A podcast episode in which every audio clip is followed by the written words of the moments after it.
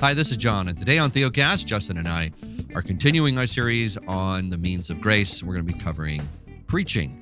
And specifically, we're going to be covering three different areas what is preaching and how that's confused, the event itself, that preaching is the gathered body of Christ, it's not a live stream, and why that is so important according to Scripture. And then lastly, what is preached is important, that it must be pointing us to Christ. And so we give an explanation from Scripture of how we should be preaching all of Christ from Scripture. And in the Semper Reformanda podcast, uh, we take on some questions where people maybe criticize Christ in their preaching, uh, criticisms that have come from the past from people like John Piper. Uh, we hope you enjoy. A simple and easy way for you to help support Theocast each month is by shopping at Amazon through the Amazon Smile program. When you make a purchase through Amazon Smile, a portion of the proceeds will be donated to our ministry. To learn how to sign up, just go to theocast.org slash give.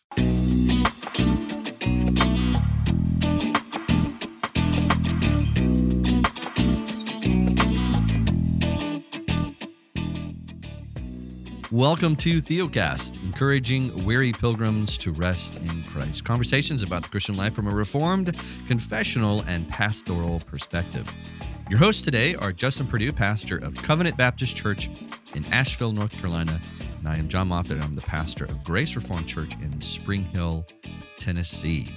And Justin, it is good to be here with you, my friend, as we continue this series through the means of grace. And uh, just one announcement uh, Justin and I are going to actually be spending some time together in Knoxville here in a few weeks. And uh, so we're excited about that. We're going to be creating some more yeah. content, working on a book we're hopefully going to be finalizing. And most importantly, enjoying fellowship. yeah, I look forward to it, man. We got a lot to get done and we're going to enjoy each other while we do. Yeah, so you'll you'll probably get some uh, content from us on social media when we get there together. And uh, I know every time we announce we're coming to Knoxville, everyone wants to meet up with us, and we would love to do that. And we are working on putting some events together, potentially in Tennessee and in North Carolina and in Texas. But um, when Justin and I get together, we have like a very short amount of time. So. We have way more to do than time to do it. That's right. It's not that we don't want to be with you, but yeah. unfortunately, we don't have time to socialize. Justin, speaking of time, we're running out of it. Let's get into our subject. Yeah, so we're continuing on today in the series on the means of grace and just public service announcement because of that Knoxville trip that you mentioned, along with some interviews that we've got coming up. There will be a little bit of a break mm-hmm. between today's episode and then the remainder of the episodes that we plan to do on the means of grace. And just go ahead and say this too when it comes to prayer as a means of grace, we plan to actually do several episodes on prayer in the fall. So mm-hmm. I hope all that's clear enough to the listeners so that you know what to expect. But today, John, we're going to talk about the ministry of the word in particular. All of these things, the means of grace are always related to the word. I mean, we don't want to pull they're the word and sacrament apart. That's right. We don't want to pull the word and sacrament apart. We wouldn't be able to pull the word away from prayer or song or any of those kinds of things because the word informs it all mm-hmm. and undergirds it all. But we're talking about the ministry of the word in a pointed way today. And certainly the reading of God's word is a piece of this when God's word is read in the assembled church, that's a thing. But particularly, we're having a conversation today about the word of God preached. And we're asking the question what happened to preaching? Mm. And what we're saying, of course, is not, in asking that question, what we're asking is not, you know, preaching doesn't occur. Of course, it does. In most every church gathering, uh, Protestant church gathering in this land on a Sunday, there's going to be some kind of a message, a homily, or a sermon of some kind. So we're not saying that it isn't occurring in terms of like a speaking event in the service, but what we're saying is that a confessional reformed understanding of preaching is not common. No. And yeah, John, I lament what I see when I survey the landscape and a lot of the stuff that is called preaching with all due respect is nothing of the sort. It's not the proclamation of the word of Christ. And so I don't think this needs a ton of introduction from us no. to tee this topic up because most anybody listening to this podcast is going to care about the preaching of the word of Christ. Mm-hmm. And we're going to try today to point out some important distinctions yeah. that exist and also try to expose some of the things that are often peddled as preaching that are not preaching. Mm-hmm. And then hopefully say some good things about what preaching really is and I am pretty confident, brother, given what you and I do for a living Hmm. and the calling that we have in our local congregations. I assume that we'll be pretty fired up at points, and I trust the listener will understand that. Yeah. Yeah. Yeah. Today's a I feel like we could do a thousand episodes on this, but we were going to try and get this down in 30 minutes here or so. And then Ish, ish. 30 ish. and we'll go over to uh, the SR. But the w- when we use the word preaching, uh, what's what's hard is that over time we've we've really lost uh, what that word means and what's expected. You know, sometimes when people, uh, you know, if someone were to tell me, you know, they love pizza, and they, I'm like, oh, well, describe me what you like on your pizza, and they're like, well, yeah, it's got two buns, and you put this meat in between and cheese on top of it with ketchup, mustard. I'm like, well, there happens to be bread and there happens to be cheese and meat on pizza, but that's not pizza. You know, the red Right. sauce, but and and that's you know an interesting illustration. But the point of it is you you, you hear people describe it and you're like, mm, okay, this makes sense of why Christians are Yeah. anemic and why they're walking around confused Yeah. and why they're trapped in sin because they aren't being liberated by the gospel of Jesus Christ. So, you know, beginning, Justin, I think um, just even clarifying, I think what is preaching. And, And I I'll think, go ahead and say this, John. yeah, I don't mean to interrupt you. Forget congregants for a minute. I think that there are a number, a vast number of pastors Yeah. who don't know what in the world preaching is. no, And I am not trying to sound condescending or arrogant or prideful in that. It's just objectively true. I've seen a number of dudes on Twitter say the same thing recently, and I wholeheartedly endorse it. Like Yeah. 100 emoji, I'm there. Well, you listen to preaching and you're like, what's the difference between this and a TED talk? I mean, it sounds like pragmatic Right. advice. I'm like, I don't need pragmatic advice. I need the power of the gospel. And that's Come on with it, John. Come on, brother. So let's talk a little bit about. I love when in my membership class. I always ask people, what is the difference between preaching and teaching? And um, it's interesting Because both are valuable. and they are, and they're very, Yeah. very different, and they have Mhm. different purposes, right? Mhm. Uh, and the means of grace are uh, involved in both. Uh, but j- as a as an example, preaching uh, in Scripture is is a is really means to herald. It means herald or proclaim truth, and the point of it was to proclaim truth for the sake of persuasion and and mm-hmm. to to cause change, really. Yeah.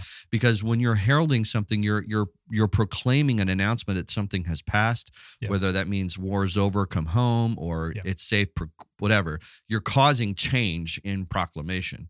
So we are preaching Christ that hearts might be changed, that minds might be drawn to trust more, right? So that's preaching. Teaching. Uh, is different uh, when you look at the way in which te- teaching is described in the New Testament. Teacher Jesus was a teacher of the disciples, and so what is he doing? He is building them up in the way of Christ, right? In the way in which they should think, in the way that they should act.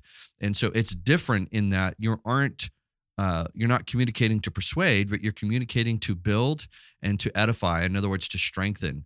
So those two events, I think, do need to be different because it is talked about when, when Paul tells Timothy, preach the word. I, I think he means herald for purposes of change.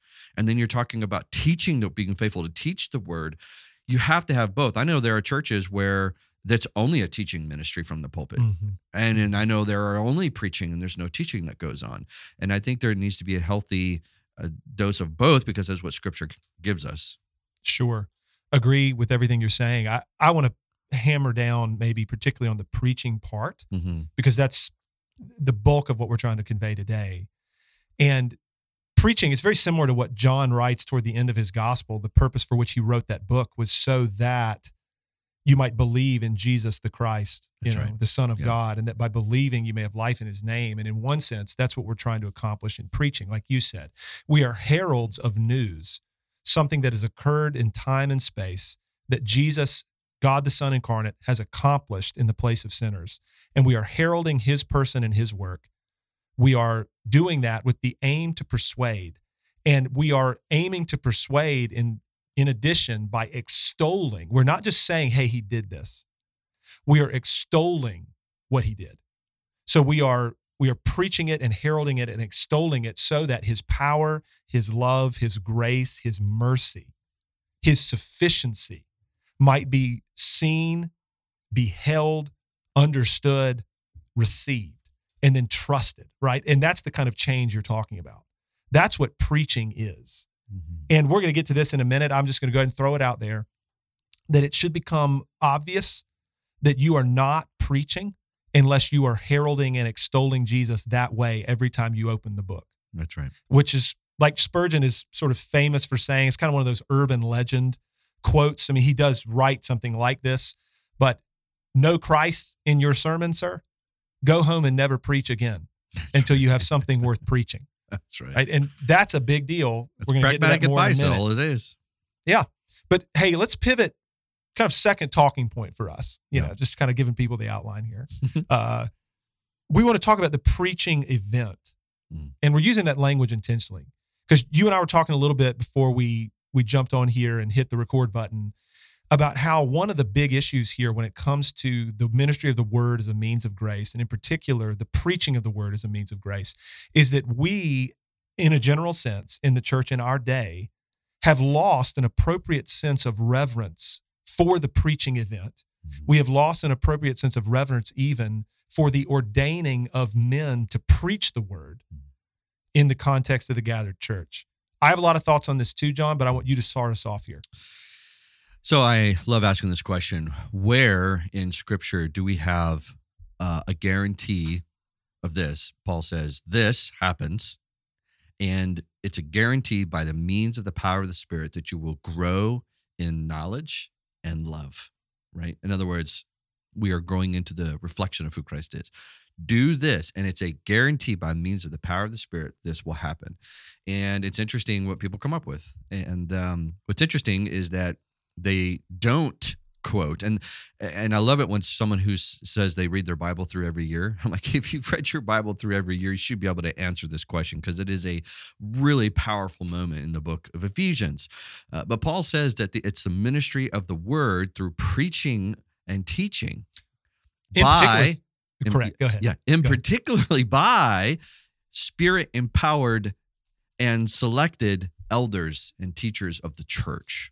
So there's nowhere else in scripture that Paul guarantees that you will be built up in love and you will not be tossed about by every wind of doctrine, but you will be into the fullness and the knowledge of Christ, building built up in love when the body functions properly. So this is why we are we this event. It's not just a nicety, it's not mm-hmm. just helpful community time. It's not how mm-hmm. God kind of keeps us all in line. Mm-hmm. It literally is how he builds us up into the full knowledge and love of Christ. Now that is a powerful statement and it's not my words, those are the words of Ephesians 4. No, it's not like a bunch of preachers got together and said, "Hey, yeah. How can we make our vocation a big deal? Yeah. And how can we get people to assemble and listen to us talk? Mm-hmm. This is not man's idea, like you said. This is right. God's idea. That's right. So I'm going to maybe take this in a slightly different direction. I think everything that you just said is really important and helpful, and we need to rightly acknowledge, understand, and reverence the fact that Jesus Christ Himself gives gifts to the church in the form of pastors and teachers, mm-hmm. uh, and that we need those gifted people, those gifted men. And that's not a slap in the face to the Holy Spirit because it's the Spirit's designed to give such people. That's right. Uh, for the building up of the body of Christ. Amen. I think something that is an epidemic in our day is not understanding that preaching is an event. I mean, just even in, in saying the the phrase the preaching event, again, that language is intentional. Mm-hmm. We sometimes in the I don't know, serious minded evangelical church shy away from words like event or shy away from words like experience because of how those things have been co opted by revivalism. Right. Uh, I mean, so uh, I understand that there can be some, I don't know, allergy to that kind of language, but those words are appropriate because this is true of all the means of grace. They only occur in the context of the assembled church. And in a particular way, preaching is only when the saints are gathered when there is a man gifted and ordained by God to do the preaching of the word who is in their presence bodily, preferably in a regular sense, right? Guest preachers are fine, but preferably he's a man who lives amongst the people. I mean, can I knows, interject? Yeah. This is when Paul talks about using wisdom and selecting who? People Correct. among you or Correct. men among you. Yeah. Correct. To, to argue so, your point. So, in a regular sense, right, right? This is a man who lives among the congregation, who has been ordained to this office, right. who has been ordained to an office where he sets aside his life to the study of the Word of God and the ministry of the Word of God in mm, prayer. Acts, Book of Acts, yep. Right. And now he will stand in front of the assembly and open the book, and he is going to proclaim and herald the things that we've been talking about. And we're going to talk more about what it is that we communicate in a minute. Yeah. But this is an, an event and it's an experience that you need to be present bodily for. So, when, with all due respect, if you are in a quote unquote church where you are watching a quote unquote preacher on a screen, you're listening to a message that is not preaching, Hmm. that is not the means of grace. If you are the kind of individual who likes to consume sermon content in an audio format, you're listening to your favorite preachers during the week for edification, God be praised that you would be learning and be edified by that. That's right. You are listening to messages, but that is not preaching. Preaching is an event where a, a man bodily is present with other people bodily, and the spirit is gathered with the people, and the man opens the word and preaches the word. And this event is not something that can be replicated. That's right. That's why, like, you are legit missing out if you are not present when this happens in the assembly of the saints in your church on the Lord's day. And what we would want to say, John, is that, and I mean, we're we're two guys, dude. Because of this podcast, there are people who listen to our sermons every week, hmm and I, I hope that people are encouraged and edified by those things. sure. And we thank God for technology and all that stuff. And at the same time, the most important time you ever spend around the Word of God in your life, and the most important thing related to the Word of God that occurs in your life is when your pastor preaches the Word to your congregation on the Lord's day. Now, you just said something that I want to emphasize. First of all, well said. You encouraged my heart, and I agree. But you said something that the most Yes. important, and that's Yes. a, that's hard for people to hear because that is not what they have been taught. Now, we're going to argue this from Scripture here. I mean, obviously, uh, this is part of the Confessions, which is you know where we're arguing from. But you need to understand that these arguments are not just some historical tradition that kind of came about. No, uh, this is given to us. This is why Hebrews says, "Do not forsake the assembling of yourselves, as such as you are doing." Right. because it is there that our faith is sustained and strengthened and our knowledge of Christ is increased and as James says we become doers of the word Mhm. well it's it's important that there's this emphasis on the receiving of the word see it's been a tradition that God has set up from the beginning children of Israel gathered together to hear the law read over them right to, to hear it uh, and then you get into the New Testament and it's read and explained. Because some people say, well, why don't we just read it? Well, that's not what Paul says. To preach or to herald or explain is not just to read. And so uh, th- we do not prioritize this in our lives. And Justin, we're okay with just kind of missing out. It's like, oh, well, you know, I'll get it next week, or it's okay, I'll just Yeah. read my Bible, or I'll catch the MP3 on Monday. And now this is where the things are going to sound legalistic and you guys are sounding like the Roman Catholic Church. I and Justin just want you to hear the word of God and hear the promises of the word of God. And if you're going to make a sacrifice, you're going to make a sacrifice that would prevent you from ever feeding and feasting on Christ as he designed it to happen. I am not de-emphasizing Bible reading, Bible reading. I am just putting preaching and teaching back to where scripture properly Make- emphasizes it. Make the preaching of the word great again. You know, right. in one sense is what we're trying to do. It becomes mean, the priority of the people. Yeah, I mean, I think Ephesians four is an open and shut conversation. Uh, you mentioned Hebrews ten. That yeah. that whole t- passage leading into Hebrews ten twenty five is so corporate in nature yeah. in terms of how this whole thing works. You mentioned several other passages. Obviously, there's there's Second Timothy four. Well, can uh, I just say, James? This is why James says with such great gusto, "Not many of you should be teachers." Sure 100% because you could lead people the wrong direction. Right. this is why the office of an elder they needs to be rightly divide the word of truth. He has to have right character. He needs to be observable. And he needs to dedicate his life to study of the word. Why? Because he's shepherding. He's right. not an advisor he's right. a shepherd of and, souls. Correct. And i mean we are we're thoughtful in how we handle the book of acts. Yeah. You know, in terms of not building an ecclesiology entirely on what's going on there as the church is being founded. But people have seen for for a long time that in Acts six you have proto deacons, Mhm. and you also see the apostles who are in one sense proto pastor, proto shepherd, teacher type guys, Yeah. being set aside to the ministry of the word and prayer. And then you notice how the Lord builds his church. in the book of Acts. How does he always do it? Mhm. He always does it through what? The proclamation of Christ. That's right.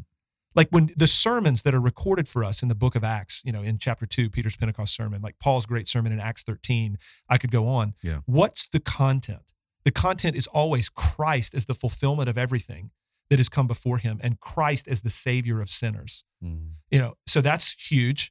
And then I also think like Romans 10 17, very famous verse. Faith comes by hearing, and Hearing hearing the word of God. by the word of Christ. So faith comes by hearing, That's right. huge, hearing by the word of Christ. Mhm. If you're new to Theocast, we have a free ebook available for you called Faith versus Faithfulness, a primer on rest. And if you've struggled with legalism, a lack of assurance, or simply want to know what it means to live by faith alone, we wrote this little book to provide a simple answer from a reformed confessional perspective. You can get your free copy at theocast.org/primer. Yeah, I think uh, it's it, just to add to that, Justin. It's interesting how Paul warns Timothy that as he continues to preach, those who come are going to their hearts are going to drive them to want something else and don't follow that. Right? They're going to Sure. want something other than Christ.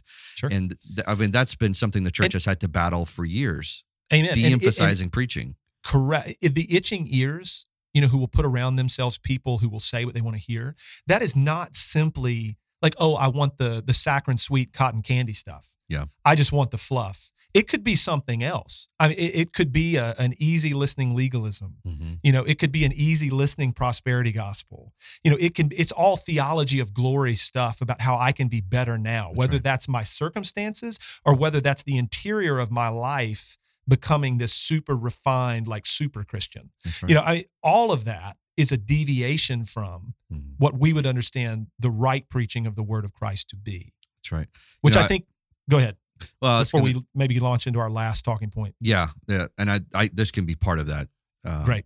so we're so we're pivoting Yeah, one of the there are three things I always say human beings need, um, and this is observing. It's easy to observe. Uh, humans have to drink and eat, uh, and they have to eat, right? So if you don't have those, uh, sorry, I, I completely just. if we were the kind of podcast where we edit things out we would edit That that, would out but we out. don't do that First of all, we're, a we're human a one take right, we're a one a take show human needs sleep. A human Yes. needs water, and a human needs food. If it if you remove one of those, uh, you will eventually die. That's will and You'll become very weak, and you will die. So, um, when you think of does the Bible give this type of understanding when it comes to the Christian life, right? So we're talking about a human life. Now, what about the spiritual life? And our answer to that is yes. It does give us those same types of water and rest and, And food, food. right? And those are what we call the means of grace, which is why Justin would say the priority of the Christian life is to eat Christ and to drink Christ. And that is done by means of sacrament and the public preaching and teaching of the word. Again, these are not our words. This is where Paul emphasizes it, I think, so clearly in Ephesians Mm. that you can't help but think this is how I live and grow is by these means, which then means if you are going to a preaching event and you aren't being given Christ, Yep. then whatever you're eating and drinking is not going to sustain you. Mm-mm. no it's not true food Right. So that means that our last and final point we'll talk about today on the podcast. Uh, and then we're, we've got some stuff we're going to talk about SR that is going to relate it to this for the second podcast that we do after this. Uh, preaching as a means of grace without grace is not a means of grace meaning that if the if grace is not in your preaching you cannot call it a means of grace and it is not going to strengthen you and it's not going to uh, protect you so we need to explain justin what does it mean to have grace in every sermon which is required uh, Yeah. otherwise it's not preaching and we don't mean grace in just some generic ethereal sense that's right because that's a buzzword. I mean, grace a buzzword that's thrown around all over the place. We mean grace pointedly in terms of the grace of Christ. Mm.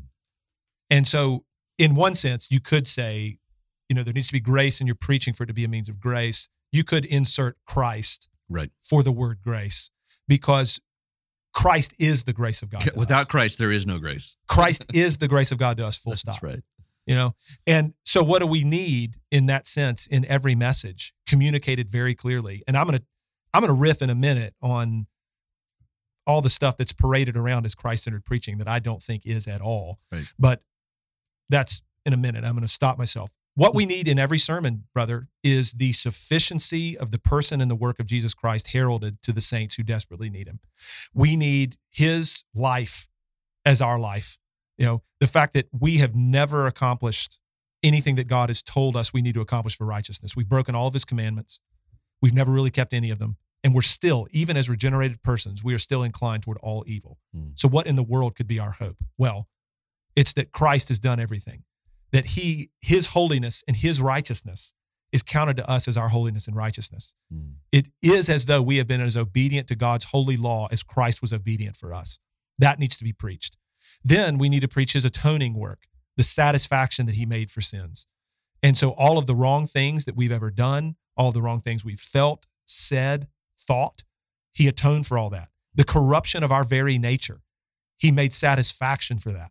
And so all is really well and we have peace with God now and forever on account of Christ. And we receive all of that by faith apart from anything that we could ever do. That has to be the resting heart rate of the church. That has to be what permeates the service of the church from beginning to end, Mm. and certainly must be the tone and tenor, the warp and the woof, to use the old phrase, of the preaching of the word. Or we're not preaching, with all due respect, we're not preaching the word of Christ. That's right. Yeah. Yeah. It's hard. There's been a lot of confusion in conservative evangelicalism, Calvinegelicalism, as we like to call it, Calvinistic preachers. And, you know, the criticism is, well, you guys are, you guys are not taking the word of God serious and you are implanting application into the text that was never designed to be there. In other words, you're putting Jesus in a text that was never designed to be there. And um, I, I understand. And I we're pre- getting into a question of hermeneutics now. it is, but and I'll, I'll swing back how to we interpret going. the scriptures. Right. Go ahead. Keep talking. Yeah. But uh, the, I understand the criticism, and even John Piper had a criticism against Christ centered preaching. And, uh, you know, we, we, I believe we did a podcast on that. I can't remember. We'll put it in the notes if we did. But uh, the, the point of it is this is that if you're preaching, if the promise is that we grow in the knowledge of Christ through the means of preaching, it's literally what Paul says in Ephesians uh, if it's not Christ, then how are you growing into the knowledge of Christ? So it this is a hermeneutic issue, and Justin, this is why those, uh, in my opinion, those who have uh, wandered from the Reformed tradition, the rediscovering of the means of grace, uh, tend to reject the means of grace because they're also rejecting the hermeneutics that it's built upon, which is a Christocentric hermeneutic, meaning that Christ is the point of Scripture. I, I, you know, I'll just say this now as an introduction. You can go back and listen to our co- series on covenant theology, and um, th- there's another episode we said, "Is your system any good?" Uh, we'll put those two podcasts in the, the notes below. But it the story begins with Jesus as creator of the world in Genesis one, and then it's in Genesis three it becomes Jesus as redeemer. Right? Who does mm-hmm. God promise? The seed of Eve will come and crush the head of the serpent. And so from Genesis 3 forward, you go from Jesus creator, Jesus redeemer, and you're waiting for the fulfillment of that. Well, yeah, I can preach Christ from all of scripture because the gospel begins in Genesis 3 and is not completed until Revelation. So don't tell me I can't preach Christ because I can. He is the fulfillment of every Old Testament passage that has ever existed. Right. The promise of the Redeemer in Genesis 3:15. I mean, what the rest of the whole Bible is effectively is the unfolding and the accomplishment of that promise.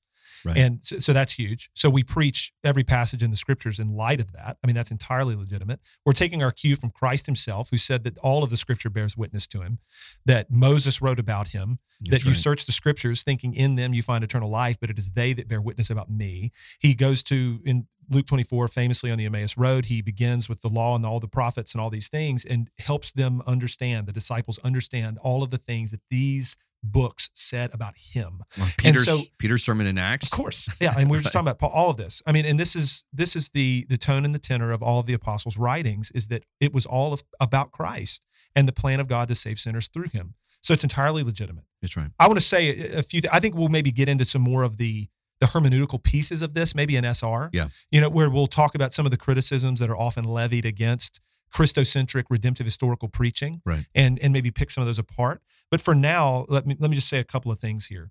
Um, if we're going to rightly be preaching the word of God, we've got to have some tools in view. You've got to have a redemptive historical framework of the scriptures in terms of how the Bible hangs together. For us as covenantal theologians, we would understand that covenant theology is that framework. Mhm. So when we say redemptive historical theology, we mean covenant theology. We'll talk more about that in SR potentially. Mhm.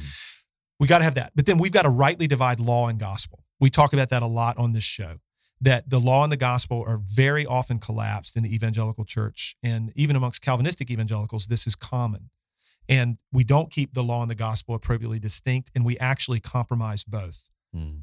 You know we we we soft pedal the law in one sense but then we turn the gospel into this kind of conditional covenant of work sort of thing right. where there's requirements placed upon us that's not helpful if we're going to be preaching the word of god rightly as a means of grace That's right. but then lastly man i'm just going to go ahead and make a few comments about what i think often occurs in pulpits it may take me a few minutes do you want to say something Yeah. Well, one, if you want to know more, if this is brand new to you, someone just sent you this podcast. Justin and I did a whole three part series on law gospel distinction. I encourage you to go listen to that because Yeah, I think law it'll give yeah. you a bigger platform uh, to to this. And just to add a little bit to what you're saying, just the law in general too i think we did a series right. on When we say Christ centered preaching, we don't mean that we're acknowledge we're ignoring parts of Scripture. I think you're going to get into this, but we're ignoring the context and the history and the flow. That and we'll talk about that pointedly in sr Yeah. SR. But the the the the idea of it is going back to your reference of John. I write these things that you may believe in Christ. The whole point of the Bible, the whole point is that you would believe that Christ is sufficient. So if that's not your conclusion of every sermon, I don't think you actually preach to the point of the Bible. Agreement. So here's my teaser for SR. You mentioned John Piper's critique of Christ centered preaching. Mhm. What he conveyed in this talk that he gave is that there are a lot of preachers who hover above the text, but they're not in the text. Mhm, And my response to that is that's not true. mhm. And to pit what is often referred to as grammatical historical approaches to exegesis over and against redemptive historical approaches to exegesis is a false dichotomy. That's right. So if if none of that makes sense to you, I, I'm sorry for that. And listen to the SR episode, Yeah. and we'll get into more depth. And like John has said, there's a number of other episodes where we deal with some of this content. Now, a few things I want to say before the regular show's over, because I care a lot about this. I know you do too. Here are some things that often occur in the pulpit, in a general sense, like in pulpits across this land, that are unhelpful. One, the scriptures are preached through the lens of law, not through the lens of law and gospel. Mhm. And and what I mean by that, it's it's when I say this, think morality, think moralism, Mhm. think about how you would typically hear the Old Testament preached, where we would go to the Old Testament in particular, and we would follow around Old Testament saints, and we would think about how we can be like them in their good moments. So let me imitate the good. Here's some bad stuff we need to avoid. That is not the kind of preaching that we're advocating for. Mm-mm. That is a law based, morality based perspective on the scriptures. And that's not preaching. So that that occurs all over the place. And I think that's the only way that many people even know to approach the Old Testament in particular. Secondarily, or a second comment I want to make. More NSR on some of this. There's a lot of preaching that's called Christ centered Mhm. with all due respect, I don't think is.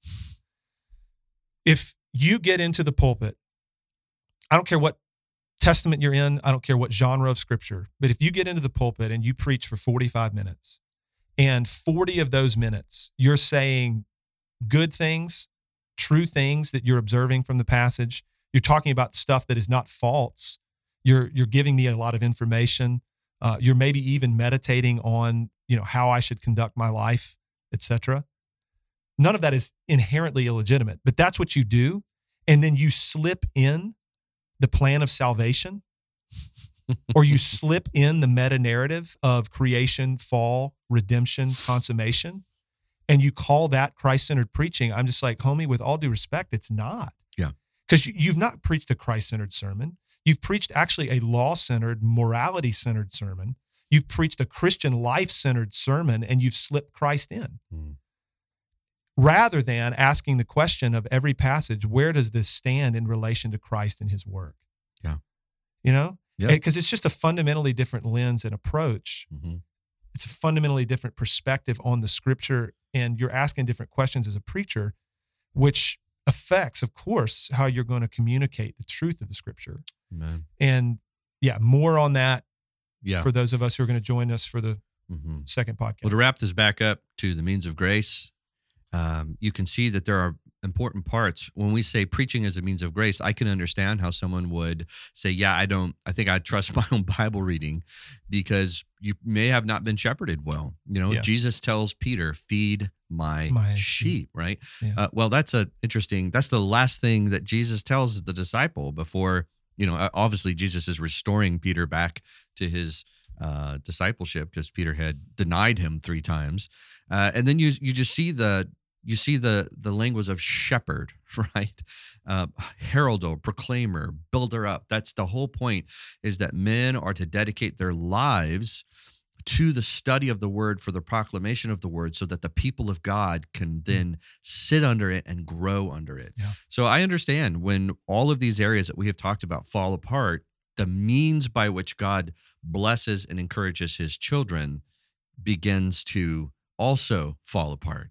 Uh, so thinking about just kind of recapping uh, what happened to baptism, what happened to communion, and now what happened to preaching before we go over to SR, uh, you can see how baptism has become a means to celebrate one's personal life instead of celebrating the work of Christ. Communion is all but out of existence completely because we don't understand the connection and the purposes of it by means of the Spirit and the gospel.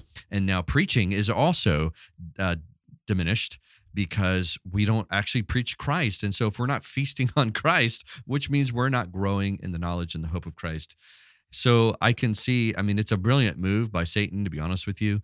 He doesn't need the guys to stop preaching. He just needs them to not preach Christ.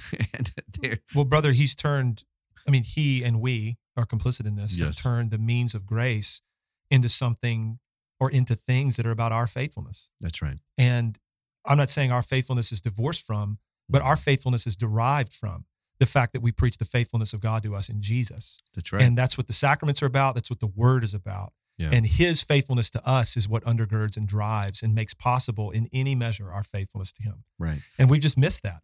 Well, I mean, Yeah. Paul even told Timothy, "Hey, there's going to be wolves who come into the congregation and try and sift them, right? Move them over." And so this is why elders need to be equipped. You know, I know I have an Sure. elder in training program. You have a program where we're Yeah. equipping men to rightly divide the word of truth, Yeah. to And to identify false. doctrine. That's right. To identify false teaching, and to mm. know how to shepherd from. Well, the brother, I mean, it's not really effective false teaching if it doesn't sound plausible and if it doesn't sound pious in some way. right. I, I just, I'm like, seriously, the, the Yeah. stuff that's dangerous is the plausible, pious sounding stuff. I mean, Ephesians 4 literally says, when this happens, you aren't tossed about by every wind of doctrine, which means you can be tossed about by every wind of doctrine. Yep. Anyways, we're going to continue on this conversation for those of you that, uh, Take us out, baby.